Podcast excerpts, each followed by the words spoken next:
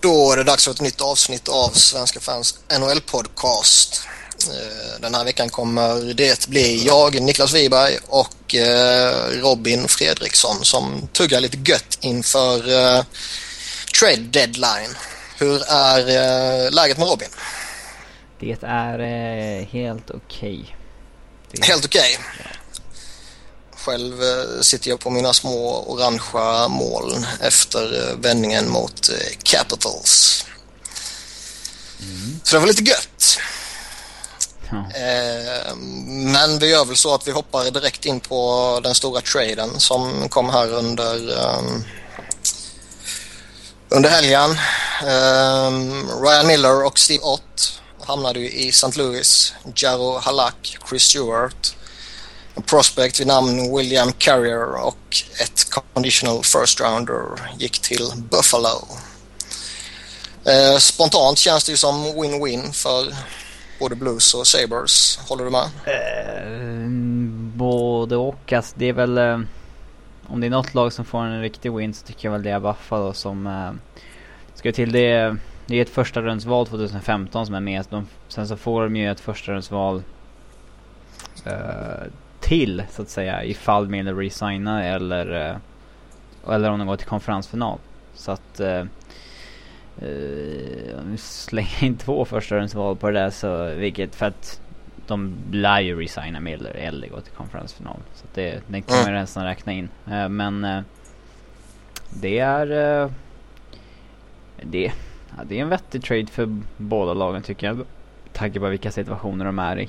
Men ja, Buffalo har ju typ uppfunnit ett nytt sätt att göra rebuild där på något sätt. Att de har tradat bort stjärnspelare mot en bra spelare och picks och sen så tradar de bort den spelaren också mot något, något mer. Uh, mm.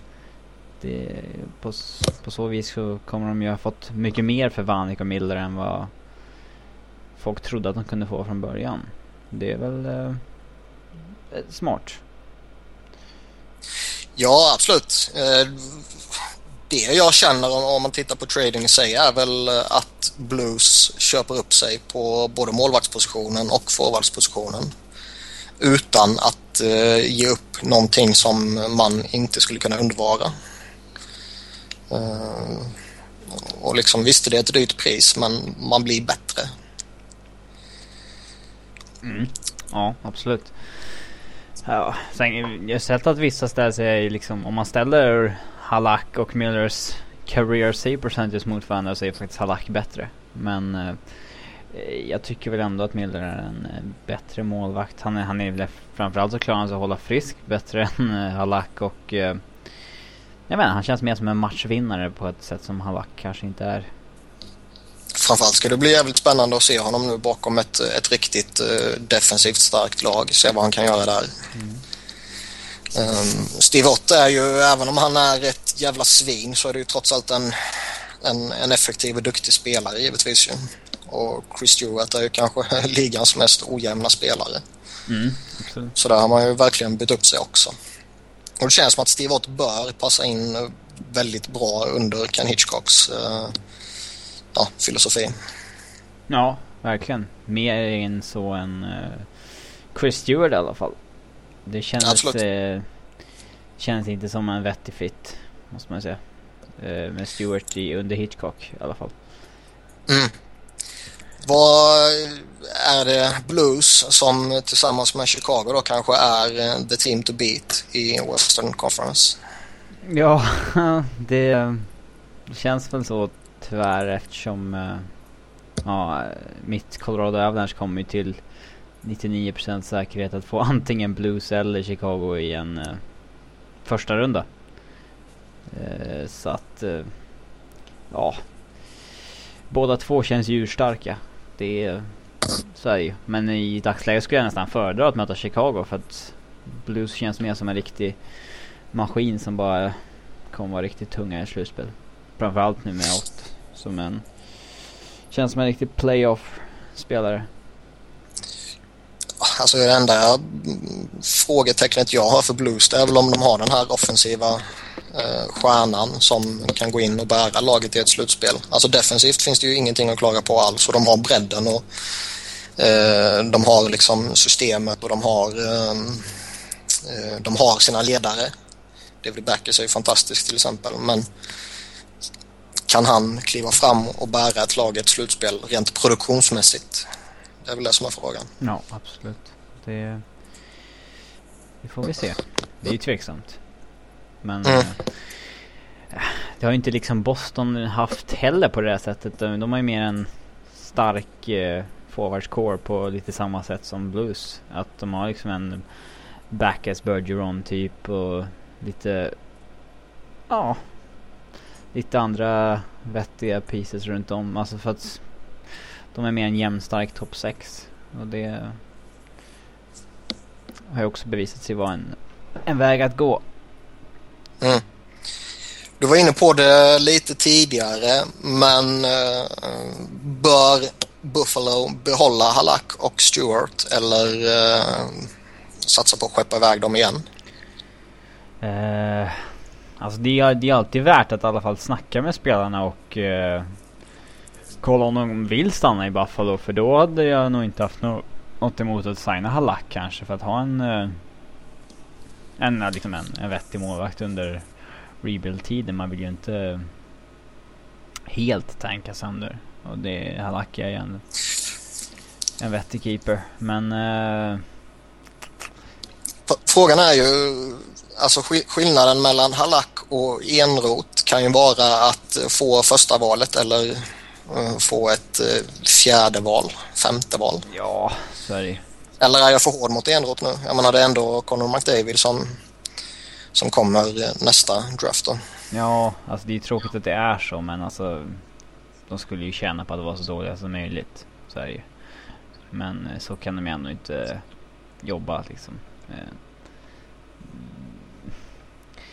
Men visst, hade jag varit Buffalo så hade jag ju tagit det jag kunde få för Halak. Den här uh, vid deadline. Uh, sen vad det är för någonting, det kanske är ett, liksom, ett andra rundsval och en B-level prospect eller någonting. Det, det, man får ta vad man kan få helt enkelt. Det är ändå en marknad där inte många letar målvakter och uh, en målvakt som utgående kontrakt och högst troligtvis inte kommer vilja resigna där. Uh, det är ju det är en riktig fail ifall de liksom tappar han på free agency. Det, ja.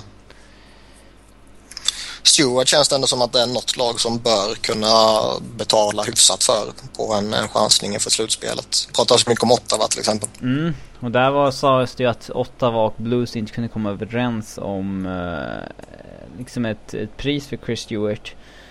Och då uh, ändras ju situationen lite nu när Chris Stewart hamnar i brorsonen Tim Murrays uh, ja, ägo istället för Uncle Brian Murray i, i uh, Ottawa. Och de, de borde väl kunna komma ut fram med en deal tillsammans. Om eh, Ottawa verkligen, verkligen vill ha Chris Stewart som det sägs. Det, han, mm. det känns ju faktiskt som en ganska bra fit i ett Ottawa kanske. Men grejen är han, är, han känns som en bra fit i alla jävla lag egentligen. Förutom de kanske mest eh, eh, som lägger allra mest fokus på defensiven om man säger så. Typ Los Angeles också. Eh, sen är det ju, han kommer alltid vara ojämn känns det Och frågan är, prickar han in formtoppen lagom till slutspelet så kan han ju pissa in mål i liksom, vägen till final. Men han kan också vara helt osynlig. Så det är ju en chansning. Ja, alltså han... Eh, alltså... Det finns alla spelare är väl lite streaky liksom under perioder men alltså han är ju brutal. Han kan ju göra mål 15 matcher i rad som att han kan gå mållös liksom 30 matcher i rad. Och dessutom så är ju inte bara hans liksom produktion som är streaky utan huruvida han är bra spelmästare eller inte också. Det är, det är, det är en underlig spelare på det sättet. Många ju liksom säger att han kan vara en av deras bästa winger om han vill. Men han liksom, han är dåligt motiverad och sådär när han spelar. Det, det märks ju ibland. Mm. Det finns lite andra spännande namn i Buffalos ägo också. Uh, Matt Molson, Christian Ehrhoff, Tyler Myers. Vad, vad tror vi händer med den trion? Ja, Matt Molson har ju snackats lite om att kanske behålla honom. För att eh, han verkar vara en vettig spelare att ha runt liksom sina yngre spelare och sånt där. Men uh, nej, alltså det är fortfarande en spelare de kan få lite för bra utbyte för vid deadline för att passa upp på. eh, tycker jag. Så att han bör de nog skeppa, jag tror att de skeppar honom. Eh, Christian Erhoff och Tyler Myers tror jag bägge blir, blir kvar ändå. För att det... Ja, det känns inte som spelare som är jätte, jätteaktuella för, för trades ändå. Framförallt inte Tyler Myers som är... Eh, eh, ja, han har ju sitt monsterkontrakt och... Det är en jäkla chansning med tanke på hur dålig han har sett ut ända sedan han signade det där hela grejen är väl att alltså, hans kontrakt nu är ju hanterbart. Eh, om man tittar rent ekonomiskt för de stora pengarna är redan utbetalade. Och det är ju för med Christian ja, Ehrhoff också. Med Christian Där är ju... Men mm, Ehrhoff tror jag man kan få för en rätt, uh, alltså ett, ett vettigt pris mm. så att säga. Uh, sen kommer givetvis alla försvarare vara dyra med tanke på att alla lag vill ha försvarare. Men Myers känns det som att han kommer vara, kosta alltså, väldigt mycket mer än vad det är värt att betala för att få honom. Med tanke på ja, den här osäkerheten som du sa. Det är inte som att trada för Adam Larsson. Det kan, man kan liksom lika gärna få en back som inte ens, alltså knappt håller sig i topp 6. Och lägg där till då det där kontraktet. Det är ändå en capita på 5,5 till 2019. Det är ju ja en farlig chansning. Eh, Christian Ehrhoff, där har vi liksom en en back som sitter på ett tioårskontrakt värt 40 miljoner dollar som där 18 miljoner redan är avbetalade. Uh, det är ett väldigt, väldigt bra kontrakt att ta. Så jag, tror definitivt att Christian Ehrhoff skulle komma tillbaka lite till den backen han var i San Jose och Vancouver om han uh, om han liksom fick möjlighet att gå till ett Stanley Cup eh, ja, ett, ett slutspelslag igen. Mm. Man, man undrar ju annars lite hur uh, alltså recapture-regeln uh, kommer påverka ett eventuellt pris på honom. Med tanke på att det kan uh, komma tillbaka och bita Sabres i, arslet om några år om han slutar i förtid. Är det Sabres eller är det den klubben som tradar till som får ta den smällen? Det är ju Sabres i och med att det är de som har tjänat nu på den Uh, ja, han har haft lägre capita än han har haft lön liksom. Det snackades ju om att det var ett problem när det gällde att trada Longo. Men uh, samtidigt så... Ja, det borde inte varit ett problem i så fall ifall det är Vancouver som tar den smällen. Mm. Men du ser, det spekuleras lite om att det kan påverka i alla fall. Mm. Eh, en annan spelare som kopplas ihop lite med Buffalo det är ju Ryan Callahan. Ja, det hade ju varit jäkligt intressant faktiskt. Eh, för att de har ju... Hans hemstad är ju Rochester som ligger precis utanför Buffalo och... Är det något lag som kommer liksom ha väldigt ung trupp och mycket löneutrymme och sådär och har ägare som är villiga att spendera så är det ju Buffalo de närmsta åren och det känns ändå spel som är väldigt rätt att ha kring eh, liksom en, en rätt typ av veteran att ha kring sina unga spelare. Och det... Ja, det är bra föredöme, bra ledare och Jag hade absolut inte liksom haft något emot att gå efter honom ifall jag var Buffalo. Men eh, det beror lite på vad man eh, vad det skulle kosta också. Ekonomiskt så skulle det inte vara något större förhinder. Jag, om jag var Buffalo så hade jag nog inte haft något problem att ge han eh, liksom man kan ju ändå pressa ner han lite från det han vill ha. Alltså visst över 6 miljoner och ett längre kontrakt. Eh, men eh, det hela bygger ju också på att Callahan inte har någon motivation att vinna Stanley Cup längre. ja, det är väl kanske där den största mm. problemet ligger. Så ja, det känns väl inte jättetroligt men eh, om jag var Buffalo skulle jag i alla fall undersöka möjligheten. Mm. Eh, när vi ändå är inne på lite Rangers så har ju Dan Girardi skrivit nytt kontrakt. Han fick eh, sex år och en cap hit på 5,5 miljon. Eh, tycker du det är ett rimligt kontrakt? Eh, jag hade inte signat det. Men eh, det verkar jag vara i ganska eh, lite, alltså i minio... vad heter det? Minoritet. Ja. minoritet, ja. Alltså jag kan tycka det är ett väldigt rimligt kontrakt om man tittar på eh, marknaden, vad andra backar har fått och, och så menar det kan jag inte säga någonting om. Um, den stora frågan var väl egentligen alltså att han skulle landa kring 5, 5,5 kanske till och med upp mot 6. Det, det, var rätt givet kändes det ändå som. Den stora frågan var egentligen om de skulle kunna kanske pressa ner um, året lite, lite till. Um, men sex, sex, år känns ändå hanterbart på, på Dan Gerard, det tycker jag. Ja, det är... Alltså sex år, det är det skulle jag nog inte ha något större problem med. Men eh, ah, uh, 5,5 Alltså jag tycker att det är en kapabel top 4-back som uh, Alltså ska man upp på den, de summorna då tycker jag verkligen att man ska vara en back som bidrar åt, åt båda hållen trots att man i huvudsakligen givetvis ska, ska försvara. Men uh, alltså jag är ju hellre en back som är lite sämre till liksom halva priset än...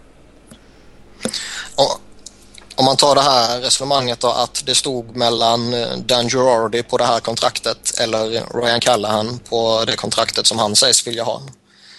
Uh, blir det ett enklare val att signa Dan Girardi då? Om man då inte vill tappa båda två. Jag hade aldrig tappat båda två. Men eh, alltså grejen med det här det är ju bara att Eh, alltså visst, det är ju inte bra att tappa Girardi som en viktig back för dem och sådär men med tanke på hur extremt högt anseende han har i ligan så känns det som att de hade kunnat tjäna mycket mer på att trada honom än att behålla honom på ett ganska liksom dyrt kontrakt. Det pratades om Anaheim och Sami Vatanen i ett package liksom. Och det, jag, jag tror att Rangers som klubb hade tjänat mer på att trada Girardi.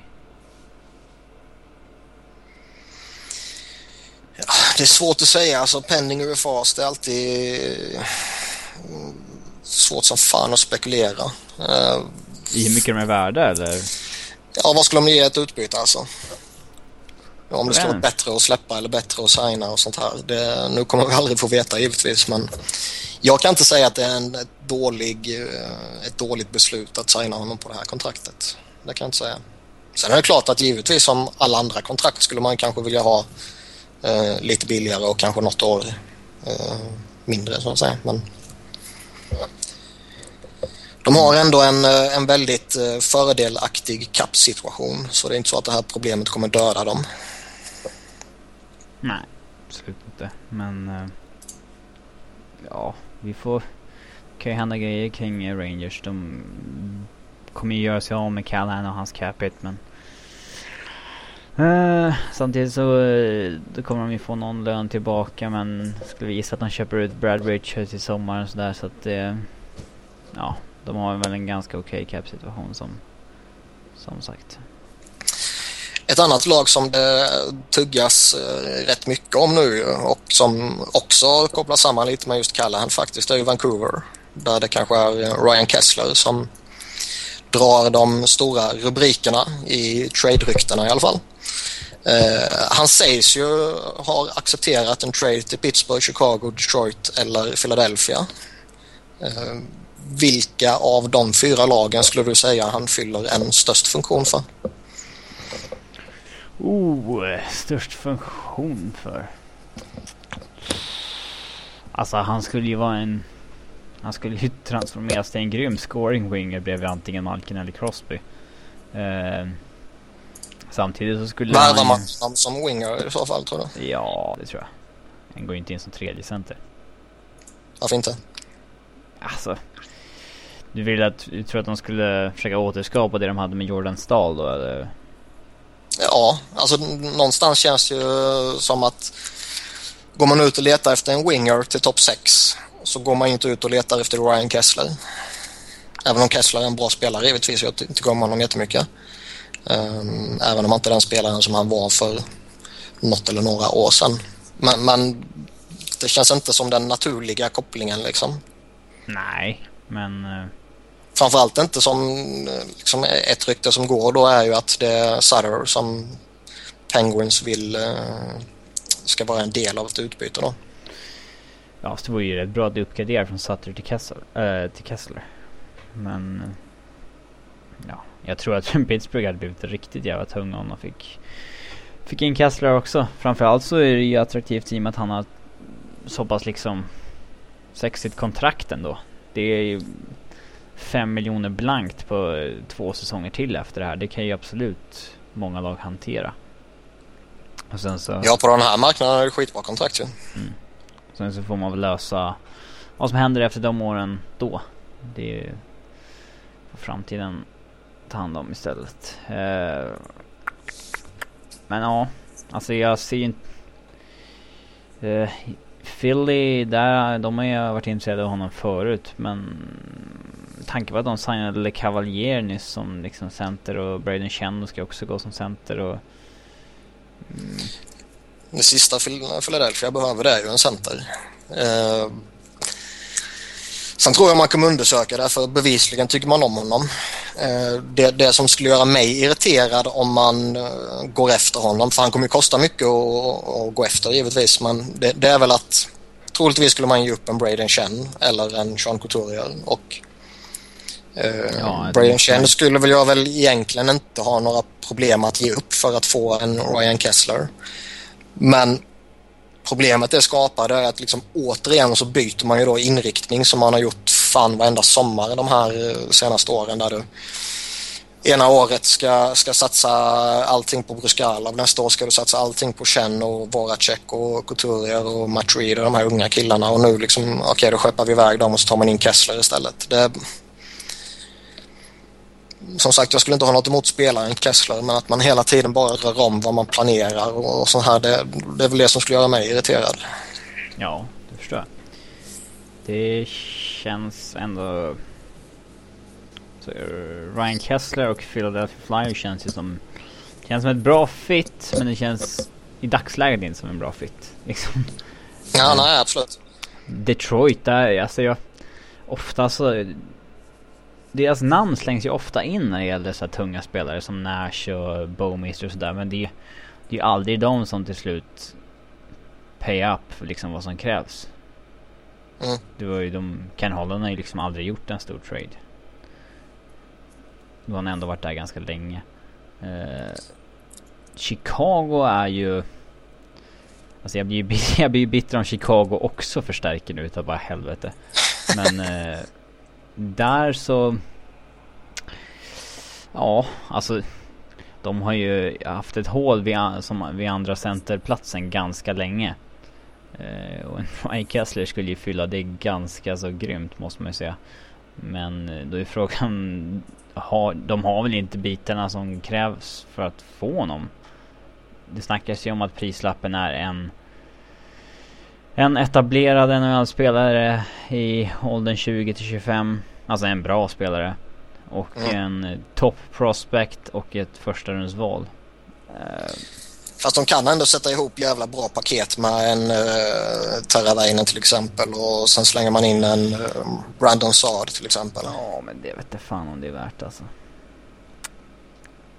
Sen är ju problemet då att de, de måste göra sig av med ett rätt uh, stort kontrakt för att uh, kunna lösa det. Mm. Uh, jag tror inte det, de kan... det löser ju inte Brandon Saad till exempel. Nej, jag tror inte de kan lura Canucks att ta, ta över Bickle heller. Nej. Nej, jag vet inte hur de ska... Det. Det har varit tyst om Chicago just i ryktena också. Det är framförallt Pittsburgh och Philadelphia som nämns i ryktena. Detroit har också varit lite, lite halvtyst om just ryktena kring, kring Kessler. Däremot är det ett intressant rykte som finns där att det är ett East-lag som undersöker att plocka både Kessler plus en back från eh, Vancouver då. Eh, och det känns som att den eh, ekvationen om man sett tittar på vill ha Kessler plus att man har behov av en back. Det känns som att det passar in rätt bra på eh, Pittsburgh, Detroit och Philadelphia.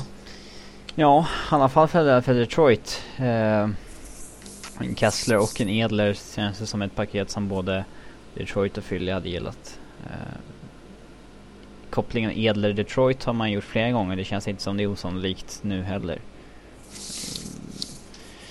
och det känns inte jätteosannolikt med Philly heller. Men um, ja, det ska nog mycket till om de ska gå i ett paket någonstans tillsammans alltså. Då eh, fatta vilket utbyte som ska skickas till tillbaka ja, det blir dyrt. det blir dyrt. Många spelare. Ja, verkligen. Vad har vi annars att säga om Edler? Är det liksom... Är det han behöver ett miljard, eller miljardombyte för att komma tillbaka till den backen som han en gång var? När han var riktigt bra. Jag vet inte alltså. Han är så jäkla svår. Det är inte så mycket eh, som har liksom ändrats eller någonting senaste åren runt om honom. Han har bara blivit liksom sämre på egen hand. Uh, nu är det ju visserligen en Tortorella där som han inte verkar komma överens, så bra överens med. Men uh, hans liksom nedåtgående trend började ju redan under Vigneault. Så att... Mm, jag vet inte. Han, han verkar ju... Han verkar liksom tagit till chill när han fick sitt kontrakt. Mm. Det, är, det är aldrig ett bra tecken riktigt. Sen har vi ju den stående soppan i Vancouver som stavas Roberto Luongo. Eller Luongo. Ja. Eh, nu sägs det vara lite nytt kaos kring honom ju. Eh, just det här med att han petas från den här utomhusmatchen då och eh, de slänger in Eddie Leck. Och eh, det fick ju direkt eh, lite spekulationer och rykten att komma igång och så. Ja, vad fan händer med honom? Ja, alltså det... Det kändes ju som att saker och ting var ganska okej okay med deras magsituation igen. Det fanns ingen Schneider där längre. Eller, och, liksom, det var bara okej, okay, nu får vi köra på Longo. Och, men samtidigt Alltså, han är väl bara petat liksom på grund av sportsliga skäl. Han var ju inte bra i matcherna före OS och Läck har varit hetare på slutet. Jag, det ska nog mycket till om det ska komma en trade. Jag förstår inte vem ska gå efter honom och... Nej, jag har svårt att se. Han... Det går ju lite sköna spekulationer att uh, han uh, hade ju häromdagen gått ut efter uh, det här snacket med Ryan Kessler om att han hade krävt trade och sånt här. Så hade han ju gått ut och, och sagt någonting med att ja, lycka till typ. Ja. Men det går ju lite spekulationer att det, det, är det som gjort att han inte får starta den här matchen. Det känns nog lite, det är nog lite väl mycket åt konspirationshållet tror jag. Men... Alltså de har ju torskat sina fem senaste matcher med honom i mål. Jajamän. Det, är, det är inte helt otippat att han bara liksom petas på grund av en tillfällig formsvacka. De är ändå... Nej, de behöver ju vinna ju. De, de har halkar ju efter i Pacific. Ja, hamnat utanför slutspelsstrecket och... De har ju vunnit med läck i kassan efter OS så att... Nej, det är väl jag tycker inte, att det är så konstigt att de kör på honom. Det är alltså bara... Det hade ju inte varit en grej om det inte är för att det är jävla utomhusmatch. Nej, eller hur? Vi gör så att vi lämnar Bob Lou då och så hoppar vi ner till eh, Florida där vi har en, eh, ja, trots allt en väldigt intressant situation i Tampa Bay med eh, kaptenen Martin San Louis och vi var för, inne på det lite förra veckan men nu verkar det ju trots allt eh, mer eller mindre bekräftat att han faktiskt eh, eh, ville bort, eller vill bort. Ja. Eh, blir det verkligen något av det liksom? Nej, alltså jag... Det, problemet är ju att det sägs att han endast skulle acceptera en trade till eh, Rangers. Och det i kombination med att man kräver en trade ger ju inte så ja, det sätter ju allt hopp till att Rangers verkligen, verkligen vill ha honom. Men det är ändå betala vad Iceman nu kräver mitt i en slutspels... De måste ändå ses som en contender så att säga. Eh, och, ja. Alltså... Ganska absurd... Uh, alltså det är illa skött av San Louis tycker jag liksom. Vad fan, det där hade han kunnat ta i sommar. Det är ju lite Danny Hitley-vibbar. Ja. Och bara... Ja, jag alltså hade... Jag kan tänka mig att Rangers liksom ringer ett samtal till Iceman efter att de skeppat Callahan och lite löneutrymme och sådär men... Annars så känns det väl kanske som en spelare de kommer gå efter i sommar ifall de har, eller när de har köpt ut Brad Richards. det är då man... Eh... Fast är det verkligen... Alltså inget ont om San Louis. Han, han, är ju han är riktigt duktig, det kommer man inte undan ifrån. Men snubben är ju trots allt eh, 38 bast ju. Ja. Eh, fyller 39 till sommaren. Är det verkligen... Liksom, är Rangers verkligen en contender inom det här lilla fönstret som San Louis fortfarande har kvar att kunna liksom bära ett lag. Bära ett lag vet fan men alltså man kan ju säkert få honom i sommar för jag vet inte, ett förstahundsval och en halvdålig prospect eller någonting och det, det skulle väl ändå vara värt. Han, han kan ju mycket väl ha liksom tre, fyra riktigt bra säsonger kvar i, i sig. Se på Jagger liksom.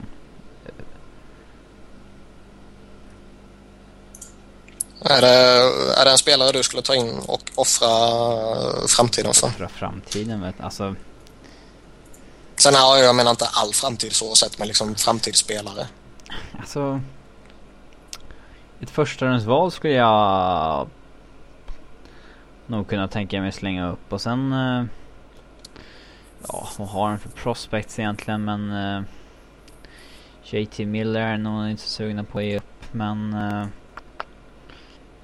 Ja, inte Kreider heller såklart. Men alltså någon som fortfarande inte har blivit en NHL-spelare av eller någonting. Den ryssen Pavel eh, Buzjnevich till exempel. Ja, då kommer ju nästa fråga. Nöjer sig Tampa Bay med att bara få prospects och picks när de trots allt behöver en, eh, en, en hyfsad wingman till eh, Steven Stamkos? Ja, det om jag var Tampa så skulle jag nog ändå köpa att det liksom det är det som gäller för att eh, de har ju ändå en Jonathan Drain som kommer komma in nästa säsong och Eh, Steven Stamkos är ju fortfarande bara 24 år. De är ett ungt lag som, som ska bygga ungt. Och de är ju egentligen inte i ett läge där de liksom behöver spela i sin prime. För att de Alltså det är ju, det är ju bara San Luis som drar upp eh, snittåldern i, i Tampas Forwards uppsättning. Resten är ju unga spelare på uppgång. Tyler Johnson och ja, Drouin, Kucherov och Stamkos och grabbarna. De ska släppa San Luis alltså, säger du? Ja, alltså om han inte vill vara kvar där så, men jag... Jag skulle absolut inte känna mig tvingad att släppa honom före deadline i alla fall. Det om jag var Iceman. Det, det får ju San Louis acceptera. Ja, nej, ja, händer det någonting så tror jag ju det händer först fram till sommaren. Mm. Uh, För jag tror ändå att Tampa känner att de, är, de ska i alla fall vara med och slåss om det i år. Och då kan de ju inte göra en, en sån trade nu. För jag tror att det är svårt att få en... Det är svårt att få en spelare i sin prime tillbaka för en San Louis som är 38. Ja, givetvis. Ska vi göra så vi hoppar till Long Island istället? Nej. Eh, var det ett ja eller ett nej? Nej. eh, Thomas Vanek, Andrew McDonald känns som två spelare som trots allt bör vara rätt attraktiva på marknaden. Eh, vad händer? Ja, ingenting verkar det som. Det är i alla fall jäkligt tyst kring Thomas Vanek och... Eh, jag vet inte, det känns som ingen vågar riktigt Ja, Islanders kräver nog jäkligt mycket och det... Många är nog rädda för att han går till Minnesota i sommar. Då är det väl nog inte så mycket att, att hugga på alltså. Det känns som de kan kräva för mycket för McDonald också. Det är ju förvånansvärt tyst om dem. Det, Vanek är väl rätt givet ändå att det, att det är liksom folk som är rädda för att plocka in just med tanke på som du sa Minnesota-kopplingen. Uh, McDonald känns det som att de alltså de verkar kräva jävligt mycket mm. uh, Islanders då, för, för att släppa honom och um, vill man verkligen ta och betala så otroligt mycket för en spelare som trots allt, uh, visst han är skicklig men det finns nog ändå mer etablerade namn på, på marknaden. Mm. Sen är det ju han, hans stora, det som talar för att gå efter honom det är ju hans fina cap hit. Mm. Och 550 barn. Ja alltså, han ska ju resignas till sommaren också. Det är ju... Jo, men om man tittar liksom, det, det, problemet är ju inte till sommaren när kappen ökar och man har andra spelare vars kontrakt går ut så, utan problemet är ju att lösa den här säsongen när, när, nästan hela jävla ligan, eller i alla fall alla som som eh, kommer åt i ett slutspel ligger jävligt tajt mot lönetaket. Ja. Du ska fortfarande vara villig att ge McDonald de fem millarna han vill ha ifall eh, du tradar för honom. Ja. Det blir ju um, svårt kanske. Men... Uh, ja, det är brist på vettiga backar i ligan som McDonald kommer få. Ja, definitivt. Det är bara frågan var. Ja. Uh, vi, alltså, vi hoppar från ett förlorarlag till ett annat och tittar lite på Calgary där vi har Mike Camilleri. Ja. Som, uh, ja, mycket tyder på en trade enligt rykten. Vad, vad skulle han kunna bidra med i, ett, eh, i en contender eller i alla fall i ett slutspelslag? Alltså det är ju en... Det är en riktigt målskytt när han vill vara det men... Um, med tanke på hur många andra namn som liksom figurerar på marknaden nu i Vanek och Molson och nu när liksom fick ut en Ryan Kessler och Martin Saint-Louis på marknaden också så känns det som att Camilleri hamnar lite i skymundan och kommer nog inte få de där riktiga buden på sig. Så jag, eh, jag hade väl inte gett upp svin mycket för honom i alla fall. Han är ju inte den eh, Alltså framförallt skulle jag inte välja upp mycket för honom och ta på mig hela hans capita. Nej. Det är väl det som kanske är det jobbiga i hans fall. Upp mot 6 miljoner liksom. Det... Han har inte varit så jävla bra detta året rent statistiskt. Nej, han har inte varit bra på ganska länge. Men... Um... Ja, alltså jag skulle inte gått upp på ett förstahandsval eller den... Uh den nivån för att eh, ta in Camonero i alla fall. Med tanke på hur han har presterat senaste året och med tanke på hur mycket annat det finns på marknaden just nu. Mm.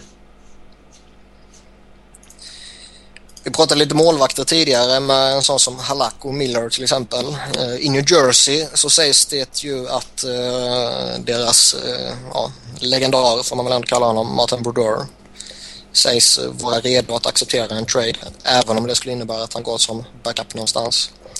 Och det går till och med vissa rykten om att han har wavat sin no trade-klausul redan. Kan han verkligen bidra med någonting? Nej. Varför inte? Han är asgammal. Alltså...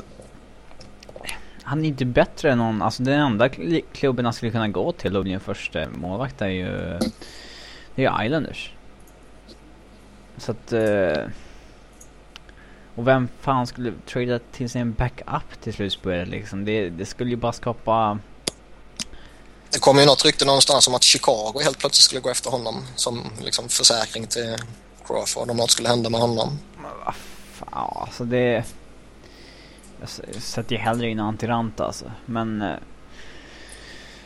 alltså det är fortfarande ingen det skapar nog mer oro hos första målvakten att det sitter en Marty Brodeur där och med liksom typ tusen slutspelsmatcher i ryggen på, eh, på bänken och stirrar på när man släpper in mål. Det är, det, är, det, alltså det är inte... Jag tror bara det skulle sabba mer än det försäkrar faktiskt. För han verkar ju inte vara den liksom perfekta andra målvakten att ha som person heller. Nej, nej. Det har pratats lite om Minnesota.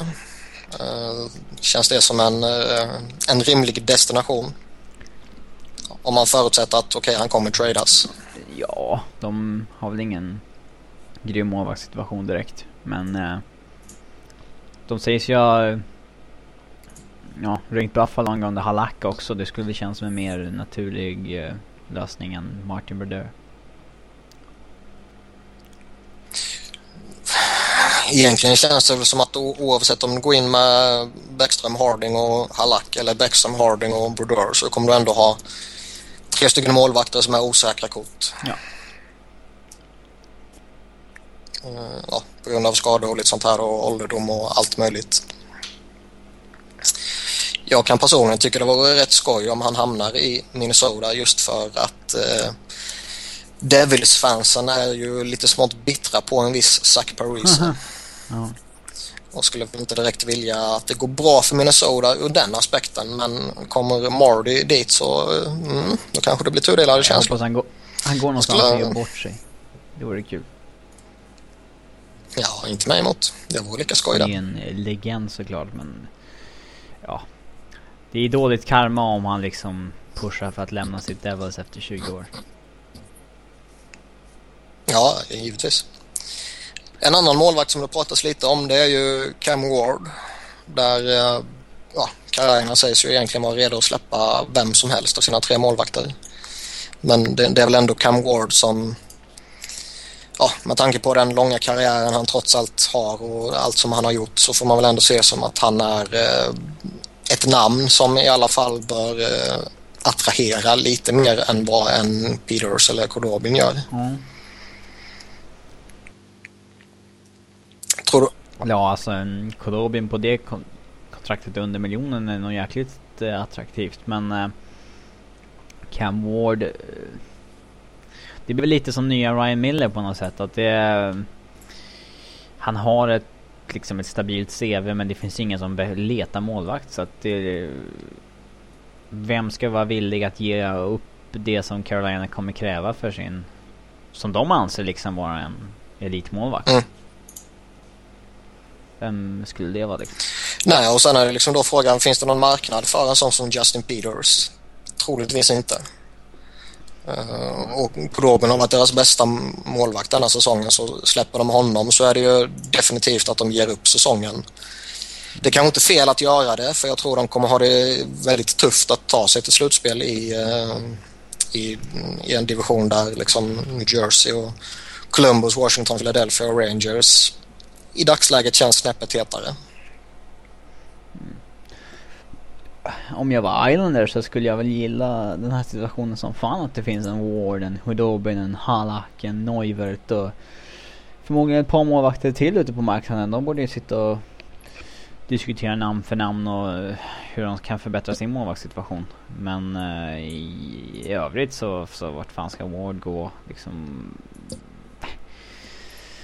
Nej, alltså jag sett att vissa tror att man måste få ta skit tillbaka för Ward i och med att han sitter på ett så jäkla dyrt kontrakt men...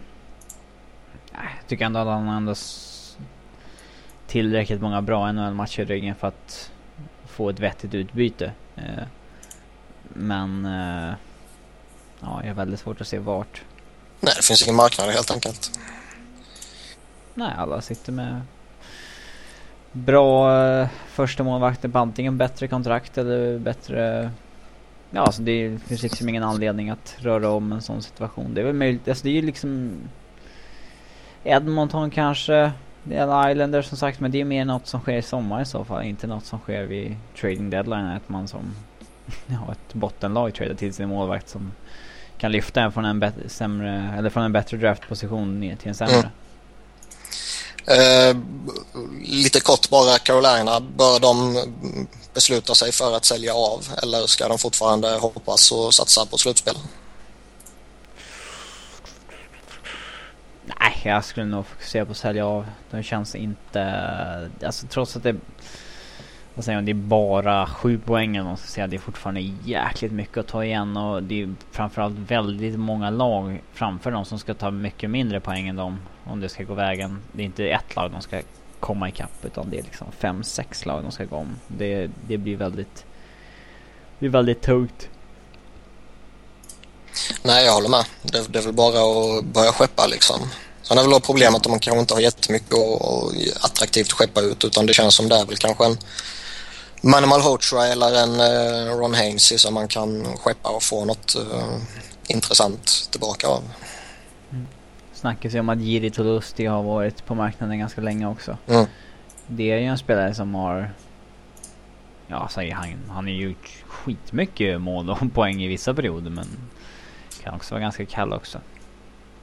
Jo men det är klart, han skulle väl ändå kunna ge ett intresse, det tror jag nog. Absolut. Ja, absolut. Det borde han.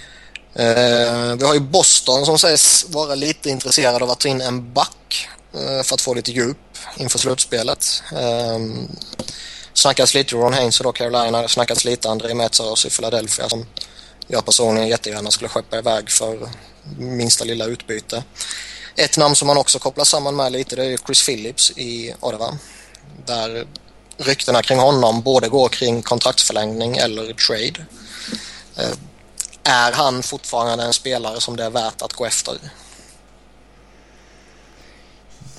Ja, det tycker jag nog men priset måste ju stämma överens med det man får tillbaka också. Det är fortfarande en spelare som är 35 bast.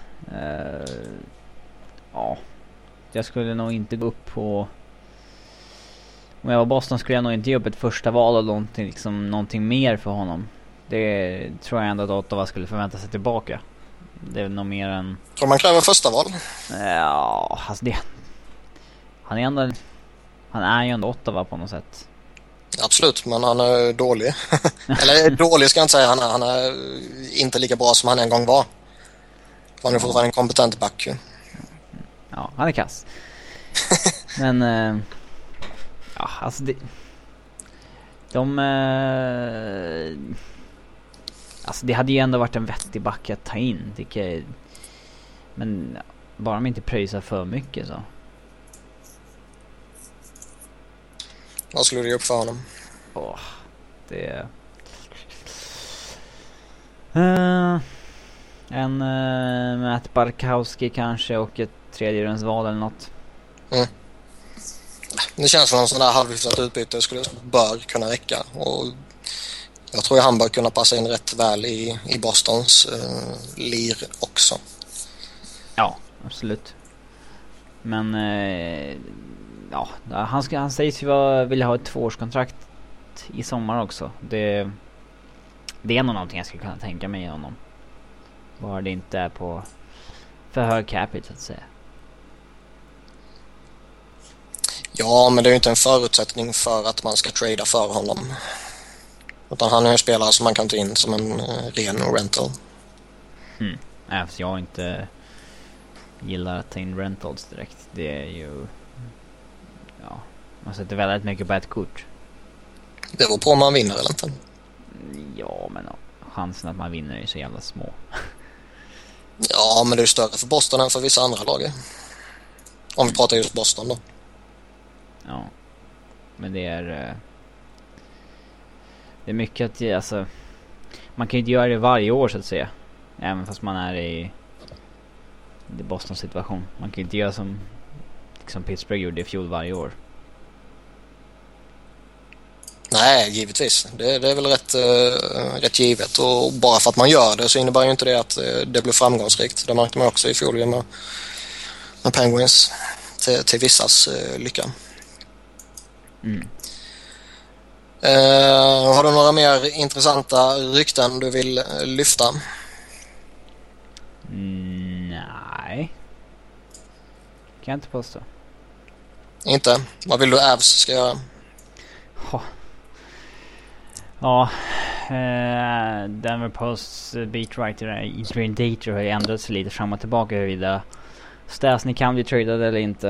Eh, men eh, jag vill ju se honom tradad om han inte är signad före klockan 21 på onsdag. För jag vill absolut inte gå in i efter trading deadline och ha en eh, uh, Stasny osignad. Det, det vore inte smart. Nej. I övrigt så skulle jag nog inte röra så mycket.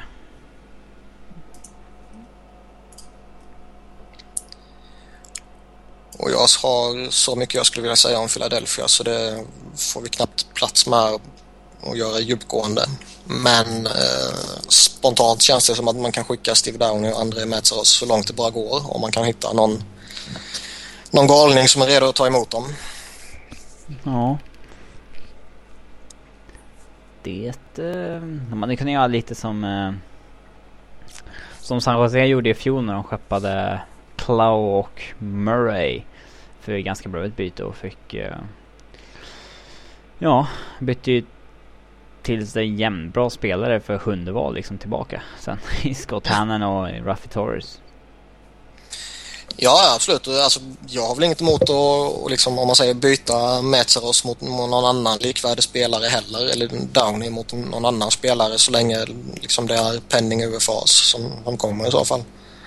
Så att man inte binder upp sig på ett, på ett kontrakt då. Om det givetvis inte är en, en jättebra spelare. Men man får inte en jättebra spelare för de två. Sen det känns det väl så att den, den, spelaren som Flyers behöver, som är den här toppbacken, den känns nog inte eh, tillgänglig eh, vid deadline utan det Möjligtvis kanske det kan finnas ett litet, litet hopp om att kunna lösa det till sommaren men det känns nog rätt avlägset det också. Ja. Sen vet man inte om han går efter en sån som Erhoff. Det känns som att det är ett namn som som liksom man, man tittar på. Ja men det är ju Flyers har gått efter de här alltså top 4 backarna ganska länge nu. Men det har inte gått så jäkla bra. Men uh, uh, det känns som de kanske har lärt sig att nej nu är det liksom det är Shea nivå eller inget typ. Ja, nej men det, är så jag tycker man ska göra. Men, men frågan är, jag, jag tror inte de kommer göra så. Mm.